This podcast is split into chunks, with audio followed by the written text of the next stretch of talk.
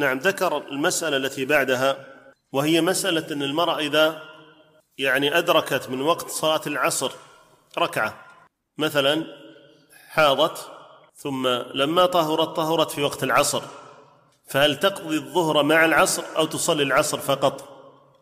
هذا خلاف بين أهل العلم وسبب الخلاف في ذلك أنه قد ورد عن ابن عباس رضي الله عنهما أنها تقضي الظهر مع العصر. هذا هو سبب الخلاف وموضع الخلاف أو يعني سبب وجود الخلاف في المسألة هذه. وكذلك لو أنها حاضت في وقت الظهر حاضت في وقت الظهر قبل أن تصلي الظهر حاضت. فهل عندما تطهر تصلي الظهر مع العصر قضاء أو لا؟ فهل تصلي الظهر مع العصر قضاء أو لا؟ فالشيخ رحمه الله تعالى قال الصواب أنه أنها لا يجب عليها إلا ما أدركت وقته وهي صلاة العصر والعشاء الآخرة فقط.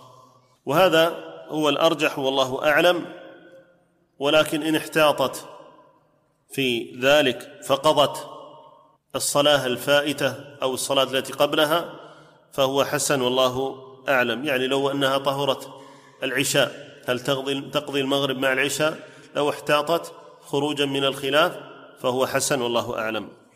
نعم.